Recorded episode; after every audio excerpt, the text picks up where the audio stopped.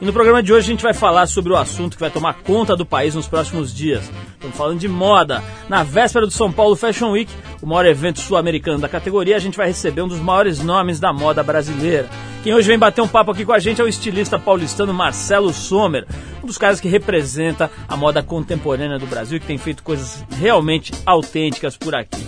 Se você quer saber então tudo o que rola nas internas e nas externas do glamouroso e cobiçado mundo da moda, não mexa no seu dial, você vai saber tudo hoje aqui. É o seguinte, você que está indo para a festa da TPM, dos três anos da TPM, pode ir com tudo que a parada promete. Inclusive vai ter uma surpresa aí, dizem que a Luana Piovani vai fazer uma performance lá durante a festa. Vai lá e confere. A gente abre a, o, o, o, programa de hoje aqui, uma musiquinha para você já entrar no clima do programa e da festa de três anos da TPM, é o Lenny Kravitz com a faixa Lady, um lançamento, um álbum novo chamado Baptism. Vai lá.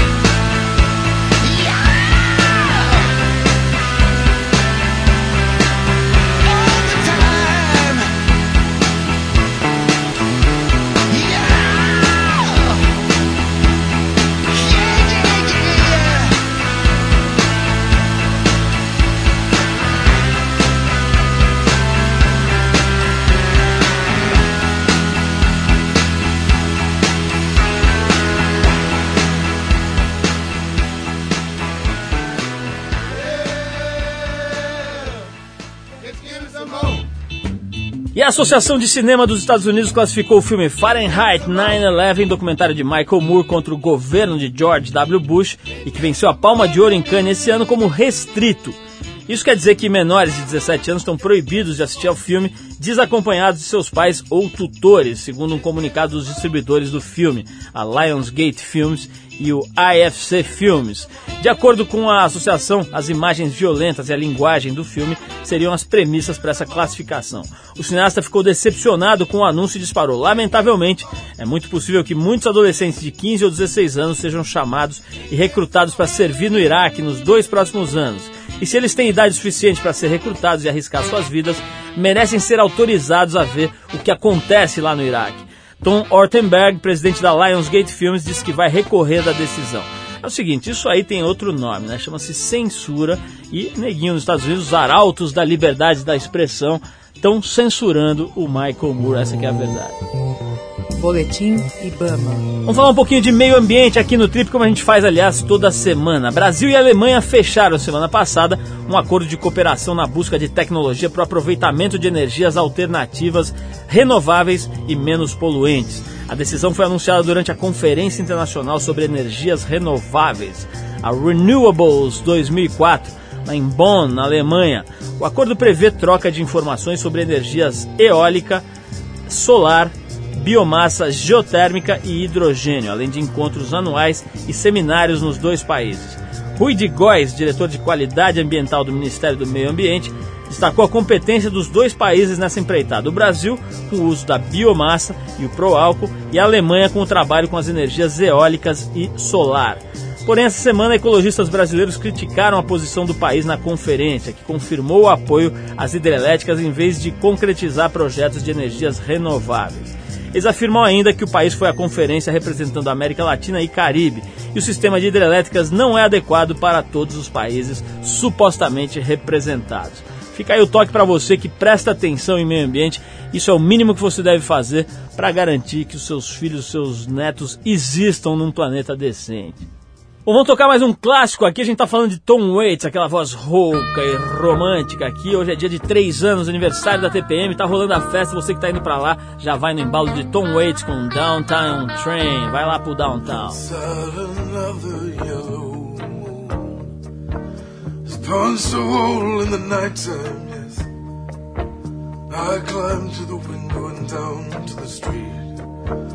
I'm shining like a new. Downtown trends of food for those Brooklyn girls. They try so hard to break out of their little worlds. Now you wave your hand and the like crows. They have nothing that will ever capture your heart. They're just thorns without the rose. Be careful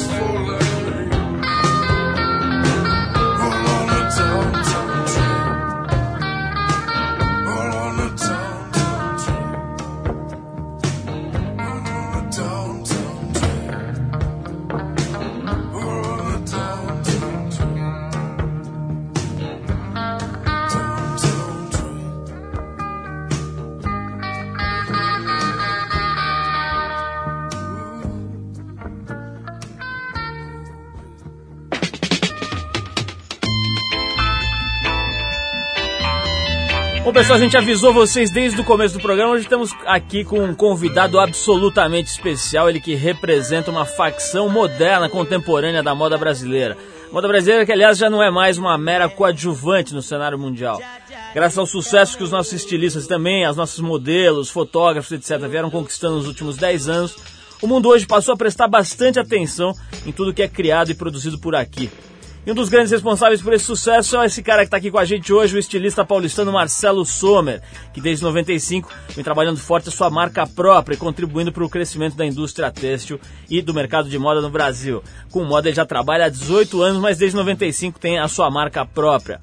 Uns dias antes do início da São Paulo Fashion Week, maior evento de moda da América do Sul, a gente trouxe o Marcelo aqui para deixar todo mundo esclarecido e a par do que está acontecendo e da visão dele sobre o famoso mundinho fashion. Vou começar, Marcelo, falando sobre essa expressão. Né? Essa expressão acabou assumindo uma conotação meio, meio ridícula até, né? Quer dizer, quando querem fazer piada com o pessoal de moda, mandam essa expressão. Como é que você vê esse estereótipo, essa coisa de achar que a moda é esse glamour todo, e essa festa, essa coisa... Quer dizer, não tem, não tem um lado meio folclórico aí que irrita um pouco os profissionais da área?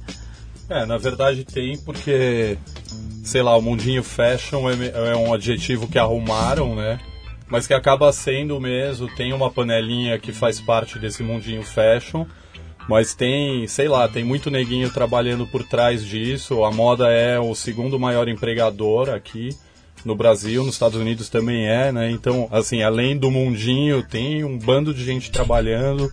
Tem um mundão, né? Tem um mundão, tem costureira, tem modelista, enfim, tem várias pessoas trabalhando para que esse mundo gire, que não é só esse mundinho. Então, Marcelo, como é que foi teu, teu início nessa história? A gente tava conversando antes de começar a entrevista, você me falou que tá 18 anos, já você tem 36, quer dizer, metade da tua vida você está trabalhando com roupa, com moda, com desenho de. de enfim, com a, com, a, com a loucura toda da, da vestimenta aí, né? Como é que você foi parar nessa, nessa, nessa área? O que, que você fazia, se fazia alguma coisa antes disso? É, na verdade eu comecei a trabalhar como vendedor de loja. Aí eu percebi que eu gostava de roupa, quando eu via que eu gastava meu salário inteiro em roupa, assim.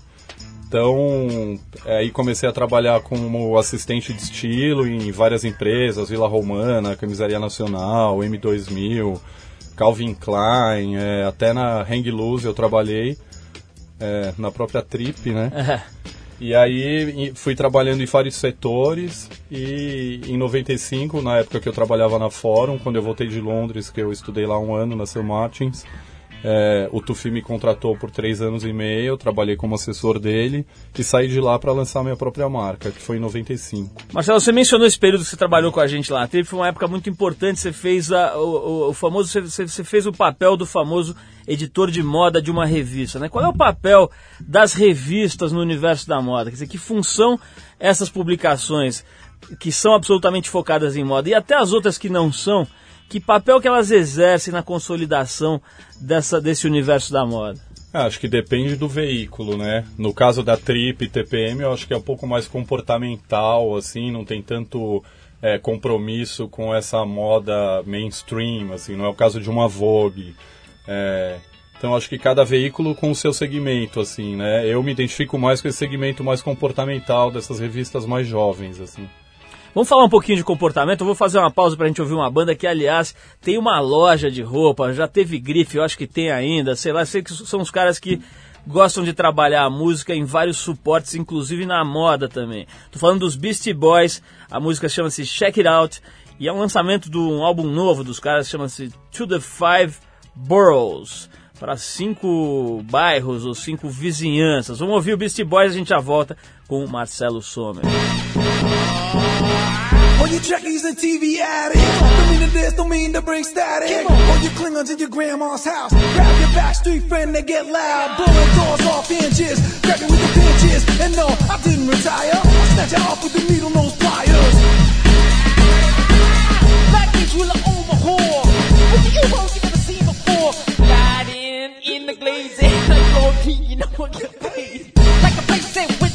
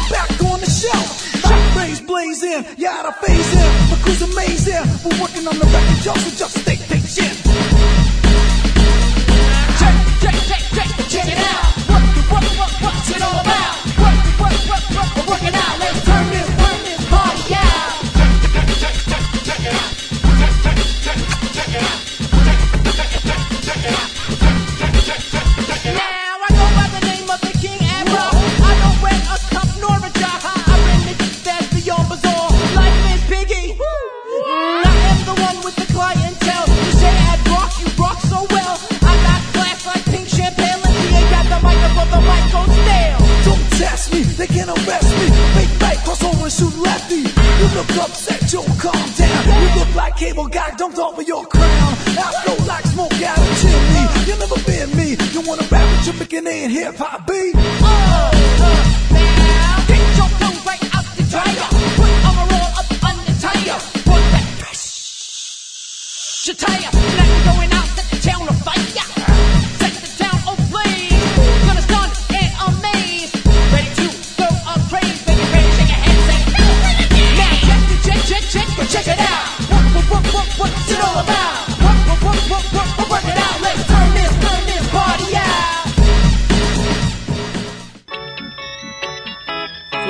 agora, a gente está conversando aqui no Trip com Marcelo Sommer, um dos mais importantes nomes do design de moda no Brasil. E por falar em moda, olha só, a grife britânica Miss 60 lançou no mercado um jeans que, segundo alega a empresa, combate a celulite. A linha de roupas composta por calças e saias conta com um soro anticelulite chamado Skin Tax, feito à base de retinol. Derivada da vitamina A e usada em muitos cosméticos, a substância renova a pele e estimula a produção de colágeno. Segundo a grife, quando a pessoa estiver vestindo jeans e se locomovendo, a fricção fará com que microcápsulas de Skin Tax estourem, liberando um creme que é absorvido pela pele. A linha de celulite vai custar entre 60 e 85 libras, algo em torno de 340 a 480 reais. Quem não gostou muito da notícia foi a Associação de Cirurgiões Plásticos Britânica. Segundo o presidente dessa associação, Norman Waterhouse, o anúncio não passa de uma jogada de marketing para vender o produto. Daí a polêmica da moda. Ô, Marcelo, vamos falar um pouquinho dessa história de comportamento. Você mencionou isso. E é, uma, é um conceito meio difuso na cabeça das pessoas. Eu já vi muita gente estranhando, falando que caso de comportamento é esse? né? Será que é o mau comportamento que eu tinha na escola e levava nota baixa? Quer dizer, o que, que é essa história do comportamento que a gente ouve falar tanto e que acaba orientando revistas, orientando moda, orientando tendências? Que, como é que se define esse conceito aí? Ah, eu acho que, sei lá, nos anos 80 a moda funcionava de uma outra maneira. Sei lá, os estilistas iam, viajavam, compravam um monte de roupa, até grandes marcas aqui do Brasil faziam muito isso, é, e traziam a tendência internacional e, enfim, copiavam essa tendência e isso acabava. Na verdade, essa moda acabava sendo imposta pelos estilistas para o público. E acho que isso a partir dos anos 90 começou a mudar. É, sei lá, a rua começou a pedir que tipo de roupa querer usar. Então os estilistas passaram a buscar a inspiração nas ruas e, e a partir das ruas ou o que a pessoa queria usar, enfim, não era mais o que, o queria, o que o estilista queria colocar na loja, e sim o que a pessoa gostaria de encontrar na loja. Daí o comportamento, né? Então o que a pessoa está usando na noite, o que os grupos de pessoas estão querendo usar na noite e no dia, é, para cada segmento de trabalho, que o cara que trabalha de terno, então aquele que pode trabalhar de moletom é, e à noite vai numa vernissagem, num lançamento de um livro com a mesma roupa, a coisa da praticidade, ter que pegar o carro e andar sei lá quanto no trânsito, você não pode mais ir para casa se trocar, tomar um banho Então acho que isso é o comportamento, né? O que que essa roupa, como que ela vai se comunicar com você e naquele meio que você circula. Marcelo, tem uma coisa que eu li outro dia que eu achei muito interessante, que é o seguinte. é, era, era um cara fazendo, comentando aí sobre a vida e tal, e dizendo o seguinte, olha, eu acho que quem precisa muito de dinheiro para ser feliz é porque não tem estilo. Porque quem tem estilo consegue ser feliz e descolar situações, coisas e objetos que não precisam ser caros para ser legais. Você pensa assim ou você acha que é necessário ter uma verba para conseguir, enfim, é, se, se relacionar com a moda de um jeito legal? Não, não acho, nunca achei, não acho que para comprar roupa legal você tem que gastar muito dinheiro.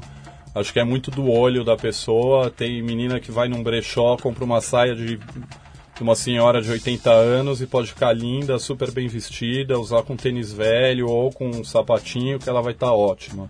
Eu não acho que a pessoa para estar bem vestida tem que ter uma mala de dinheiro. Agora, eu, eu não sei se você gosta de, de rótulos, de definir e de agrupar coisas e colocar uma etiqueta, mas eu queria saber, eu, eu percebo que tem um grupo de estilistas, vários aliás, é, é, estilistas homens, né, que tem um jeito de vestir que é quase largado. Você, por exemplo, é um cara que nunca tá todo arrumadinho, todo embecado, né? Você, por exemplo, o pessoal não tá vendo, mas hoje ele tá aqui com um, um jeans meio velho e um moletom, uma camisa xadrez. Quer dizer, uma roupa que, é, vamos dizer, quase que uma roupa de ficar em casa. E é mais ou menos esse jeito que o Tufi se veste, que vários estilistas aí é, se vestem, tan- tanto em situações corriqueiras quanto mesmo nos, nos desfiles, né? Aparecem depois ali na passarela e o cara tá meio largado. Isso aí é uma coisa meio. é, Você sempre foi assim, ou é- faz parte aí de uma. De um, de um De um estilo, código. de um código. Como é que é essa história aí, mano? Eu acho que é, a gente trabalha tanto com roupa, né? Tem que ficar vendo tanto roupa, provando roupa nos outros, é, enfim, tirando medida e fazendo ajuste que meio, sei lá. Enjoa fico- de roupa? Enjoa. Fica meio sem saco de, ah, vou botar uma roupa arrumadinha, assim. eu- é difícil eu colocar uma roupa muito arrumadinha. Bom, vamos tocar mais uma música aqui, a gente vai falar mais de moda, vamos falar sobre esse São Paulo Fashion Week. Todo mundo que gosta do assunto tá ligado, né? Quando acontece, vamos dizer, os grandes desfiles, os grandes buchichos de moda. A gente vai ouvir um pouquinho dos bastidores disso com o Marcelo Sommer aqui. Mas antes vamos tocar uma música de um cara que tem um estilo bastante peculiar, muito interessante. E que uma par- uma particularidade que todo mundo lembra quando ouve esse nome, né? o cara é cego e é uma figuraça. Stevie Wonder e a faixa é um super clássico dos anos 70, Superstition.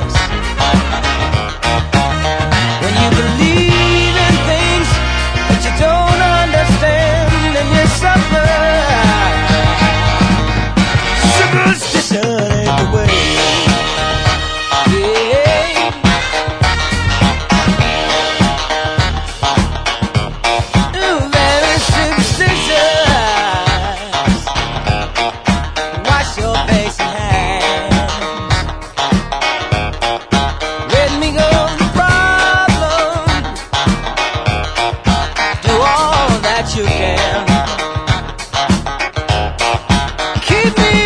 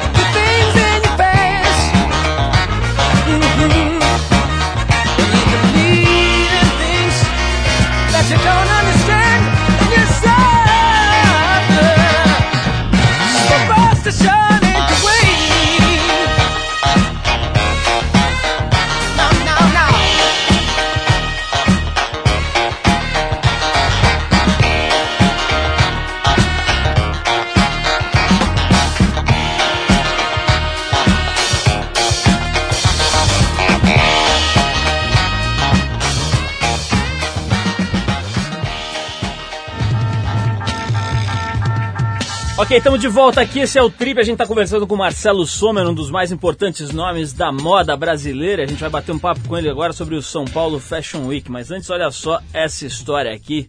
Mais uma da Inglaterra. Parece que não são apenas os políticos aqui do Brasil que dão mancadas nos discursos. Semana passada, o ministro da Saúde da Grã-Bretanha, John Reid, provocou polêmica no país ao dizer que o cigarro é um dos poucos prazeres da vida acessíveis aos pobres. Reid, que soltou essa pérola durante um debate em Londres a respeito das condições de vida nos conjuntos habitacionais, falou que o cigarro não seria um grande problema nesses complexos, mas que o antitabagismo tinha se tornado uma obsessão da classe média educada e criticou os grupos que investem contra o consumo de cigarro.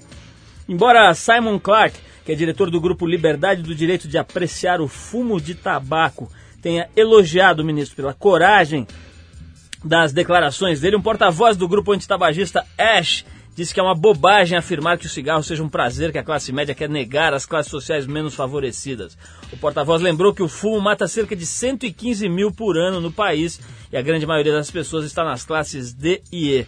É incrível, né? Um cara de um país absolutamente avançado, civilizado, berço aí da, da democracia, da, da enfim, da, da liberdade, né? Que é a Grã-Bretanha é, tenha vindo com essa pérola, né? O cara realmente falou um absurdo. Quer dizer, pra, talvez o John Reed não saiba, mas o cigarro mata, por causas diretamente relacionadas ao seu consumo, 3 milhões de pessoas por ano no mundo inteiro. Quer dizer, e é uma forma muito fácil de aliciar as pessoas e torná-las dependentes químicos dessa substância. Então, os coitados dos caras que não têm onde cair morto, ainda por cima se tornam dependentes químicos de uma substância cancerígena que os deixa doentes e dependentes de gastar dinheiro para consumir a tal da substância. Portanto, nosso amigo John Reed tá mal.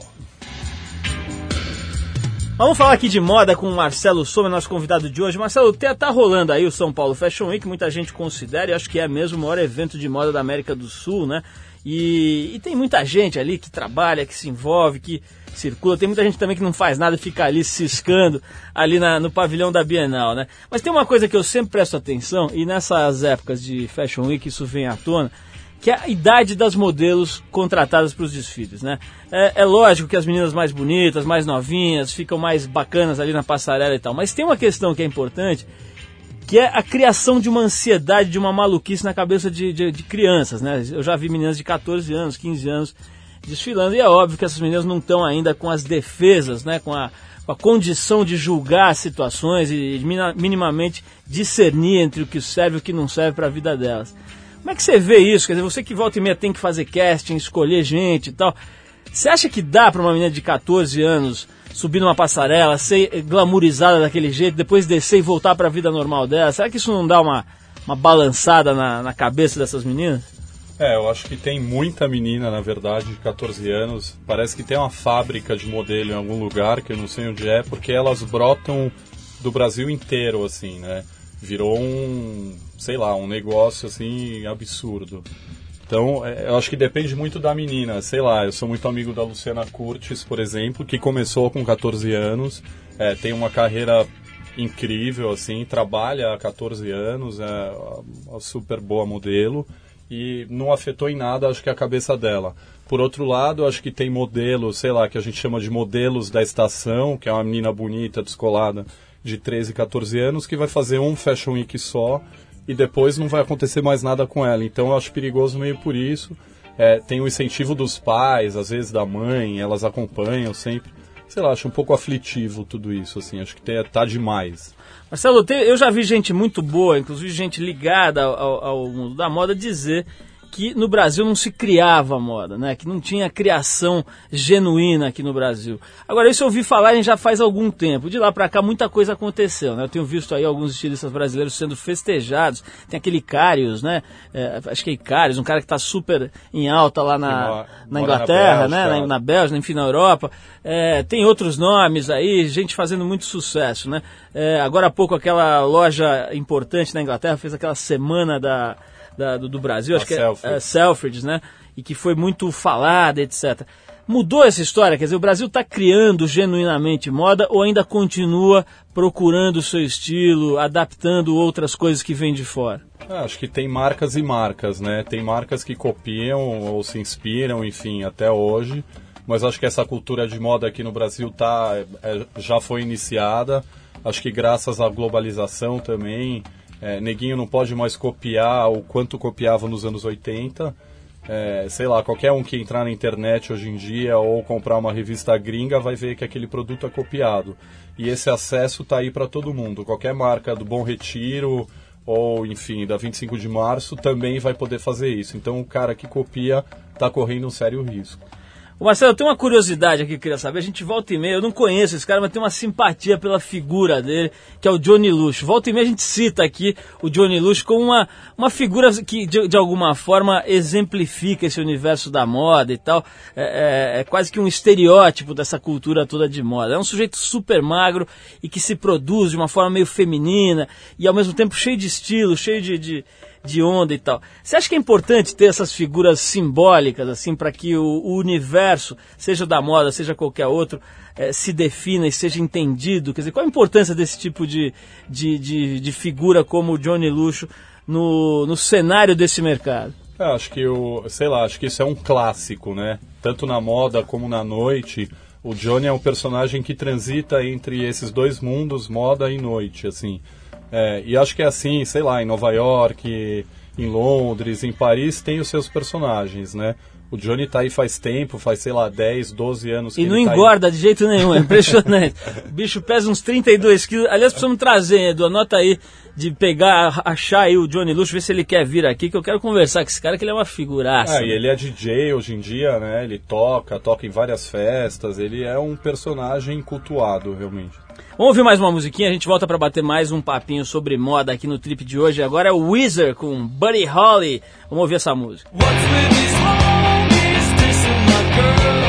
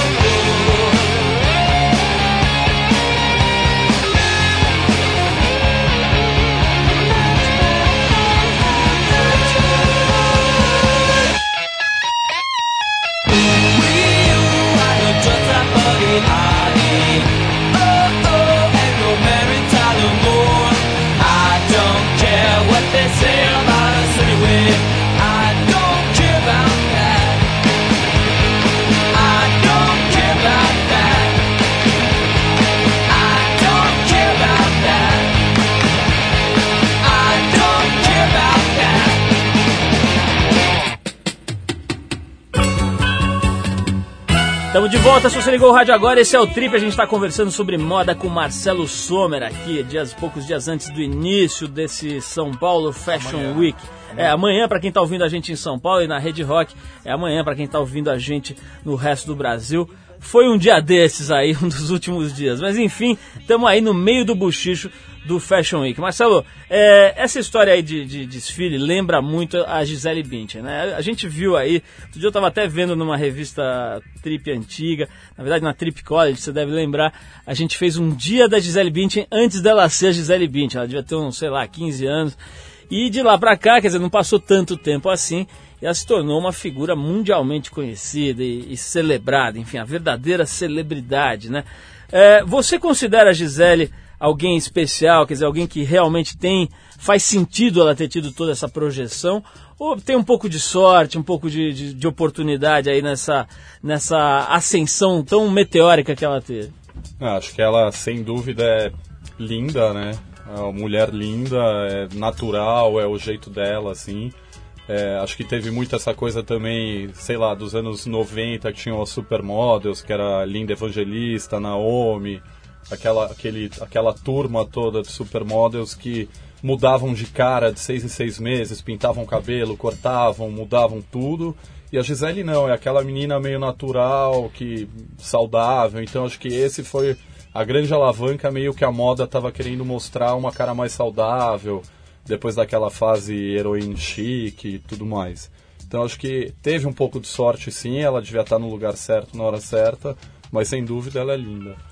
Marcelo, vamos falar um pouquinho sobre essa coisa do brasileiro ser ou não ser bem vestido. Né? Às vezes a gente tem a impressão de que o povo viaja mesmo, né? Você dá uma olhada às vezes na rua e tal e fala, nossa, tá todo mundo louco e tal. E às vezes você vê pessoas muito simples, passando super bem vestidas, super adequadas, alinhadas, como diz o meu pai, né? Enfim, é, de uma forma... Agora, por outro lado, às vezes você folheia, por exemplo, essas revistas, essas revistas de celebridades, entre aspas, Nossa, e vê aí- aquelas, aquelas sessões estilo, né? Que é uma coisa assim, meio assustadora. fantasma, né? Como é que é, na tua opinião, é, é, o estilo de uma forma geral do brasileiro, se é que dá para fazer uma análise desse tipo, né? Acho que está melhorando. é, desde a, de que eu comecei a trabalhar com moda, eu sinto isso na rua. Que eu acho que essa cultura de moda tá, é, sem dúvida, crescendo. Acho que do office boy ao, ao cara que trabalha em banco, tá todo mundo se vestindo um pouco melhor. Mesmo porque o mercado de moda tá dando muito mais oferta do que era antigamente. É, agora, essa parte celebridades aí que você falou, realmente é um trem fantasma. É, quando o baile é de gala, então, que é black tie aí, que ferrou de vez. Nego começa a inventar de tênis, né? aí, que... Começa a dar uma de malandrão. Mas acho ali. que, tá, acho que tá melhorando muito, assim. Acho que as pessoas estão se preocupando em se vestir melhor. Agora, Marcelo, sei, você é um cara muito discreto e que não gosta muito dessas coisas, mas eu vou tentar aqui. Dá pra falar é, de personalidades brasileiras que, que você acha que são elegantes e bem vestidas? Te vem à cabeça homens e mulheres que você acha que pô, sempre acertam, sempre tão adequados, sempre tão elegantes, etc. Quem que você pensa assim quando você... Quem que te vem à cabeça? Assim, da televisão. É, pessoas que você, sei lá, quando você te fala isso, deve já ter vindo alguém, assim, na... É, mulher, acho que a Malu Mader, sem dúvida. É da mulher fina, que se veste bem, e cool e toda certa. É, homem, não sei, teria que pensar. Fora a gente, né, Edu? Fora nós, pode falar dos outros. Acho que o João Paulo Diniz é um cara que se veste bem. É, sei lá, quem mais de homem? Deixa eu pensar. Ah, Rodrigo Santoro, não sei. São caras que acertam É, geralmente. né? meio normal, assim. Quem Mas- inventa muito, acho que tá tudo certo. Queria saber sua opinião, você que é um cara que lida com moda masculina e feminina também, mas enfim, um cara que presta atenção nisso há tanto tempo. Como é que você vê, por exemplo, um cara como Antônio Hermílio de Moraes, que é um sujeito bastante rico e que tem uma, uma vida pública muito intensa, muito, enfim, importante. Ele não liga nada, né? Ele anda com uns ternos que parece que roubou do, do caseiro da fazenda, né? E, e aquelas camisas com colarinho largo e tal. Eu, pessoalmente, acho até legal o cara ser desencanado e tal. Eu também Mas como é que é a legal. tua leitura disso? Acho super legal. Acho que é ele, é, é a personalidade do cara. Parece que é a roupa que escolheu ele, não ele que escolheu a roupa. Isso aí acho que é um bom princípio. Isso é muito bom, né? O terno deve acordar ele de Ele já manhã. vai pra ele, assim. Ô Marcelo, o, quem que você. eh, Eu me lembro de uma época de conversar com estilistas e tal, e os caras estavam todos olhando pro Japão. Não, porque o Japão, porque Tóquio, porque não sei o que e tal. Depois teve um momento Bélgica, me lembro que tinha um tal de Chulibet. também. Não sei se você lembra desse Lembro, cara aí. claro. E, e outros, tal, a Bélgica, porque a Bélgica e tal. Tem algum centro diferente dos que a gente já sabe, da França, enfim, da, da, da, da Europa toda? Então, tem algum centro novo, assim, que está produzindo alguma coisa nova em termos de moda, não? Eu acho que tem, assim, eu pelo menos quando é, é sei lá, nessa época que eu trabalhei para grandes empresas como Zump, Fórum, eu fui para o Japão já oito vezes, sempre fiz pesquisa nesses grandes centros, tipo Paris, Londres, Tóquio, é, mas com a minha marca eu procuro buscar em lugares alternativos. Então ano passado eu fui para a Rússia, é, sei lá, Escandinávia, eu prefiro ir para lugares mais insólitos assim, porque justamente para analisar o comportamento dos caras e buscar alguma coisa realmente nova. E não, já teve alguma vez que você deu uma viajada, assim, por exemplo, sei lá, voltou da Escandinávia e resolveu vestir todo mundo de tirolês ou de, ou de coisa e a, coisa não deu certo? Teve algumas Teve. erradas? Na assim? verdade, essa da Rússia, eu achei que eu ia, sei lá, achar uns brechós, umas lojas de pano antigo, assim. Ah. Não achei nada, o pessoal lá é muito, muito. Escachado. É, não, eles querem se vestir meio que nem Nova York, eles estão numa fase, sei lá, de loja. Gucci, Prada, É. então é, foi Perdeu meio errado, assim. sei. Mas valeu como a viagem, claro. né? Eu gosto de falar dessa coisa porque acho que essa, essa coisa da imperfeição faz parte de todo mundo que lida com arte e todo mundo que lida com qualquer coisa, todo mundo que é gente, parte do princípio de ser imperfeito, né? Então eu queria saber mais erros, mais viajadas e mais mancadas. Por exemplo, teve algum desfile que você terminou e falou, nossa, o que eu fui fazer esse desfile? Tava tudo errado, ou alguma coisa que aconteceu. Tiveram dois, mas eu prefiro nem falar porque eu apaguei eles da memória. Foi tipo assim. lamentável. Tipo, tudo errado. é muito bom isso. Mas a- o que eu tenho para dizer é o seguinte: se, se realmente existiram dois desfiles todos errados, os outros 500 que o Marcelo fez foram muito interessantes, muito criativos e muito diferentes, né? É, é, é- é quase que sinônimo de ver coisas mais criativas, é, é, mais efervescentes e a um desfile do Marcelo. Então, por essas e por outras, queria agradecer muito ao Marcelo Sommer, que, entre outras coisas, fez agora a- a- os, os das Misses, naquele desfile, de, na- naquele concurso de Miss Brasil, botou as mulheres nos Catalina velho, que ficou show, né? Aqueles maiôs antigos, maiôs inteiros, né? É, não foi só o maiô, né? A coroa, a capa, tudo. Eu fiz a consultoria de moda do concurso inteiro. A gente vestiu, sei lá, da Preta Gil, Astrid até o Tinha júri. quantas assim, miss, é, misses eram? 27. 27 misses o cara ficou ali vestindo. A gente chega lá um dia, né? Ô Marcelo, obrigadão aí pela tua presença. Acho que foi você. legal a gente trocar essa ideia sobre moda, um papo leve, mas acho que sempre serve para ilustrar e para mostrar um pouco da real desse universo, né? Para todo mundo que fica meio deslumbradinho. Aliás, nessas semanas de Fashion Week, os deslumbretes baixam no Ibirapuera e ficam ali colando, né? Fica de plantão. tentando arrumar credencial ali, ou uma pulseirinha. O Arthur deve estar lá, né, tentando catar uma pulseirinha que não veio aqui no programa hoje. Ô Marcelo, obrigadão então mais uma vez, parabéns pelo teu trabalho, aí são 18 anos brilhando na moda. Vê se você dá uma repaginada no Edu, que ele tá meio, meio escachado ultimamente, e a gente já volta com mais tri. Vamos tocar uma música aqui? Vamos tocar essa música aqui, que eu separei hoje, hoje tô num momento revival. Bob Dylan com Lay Lady Lay, vamos lá.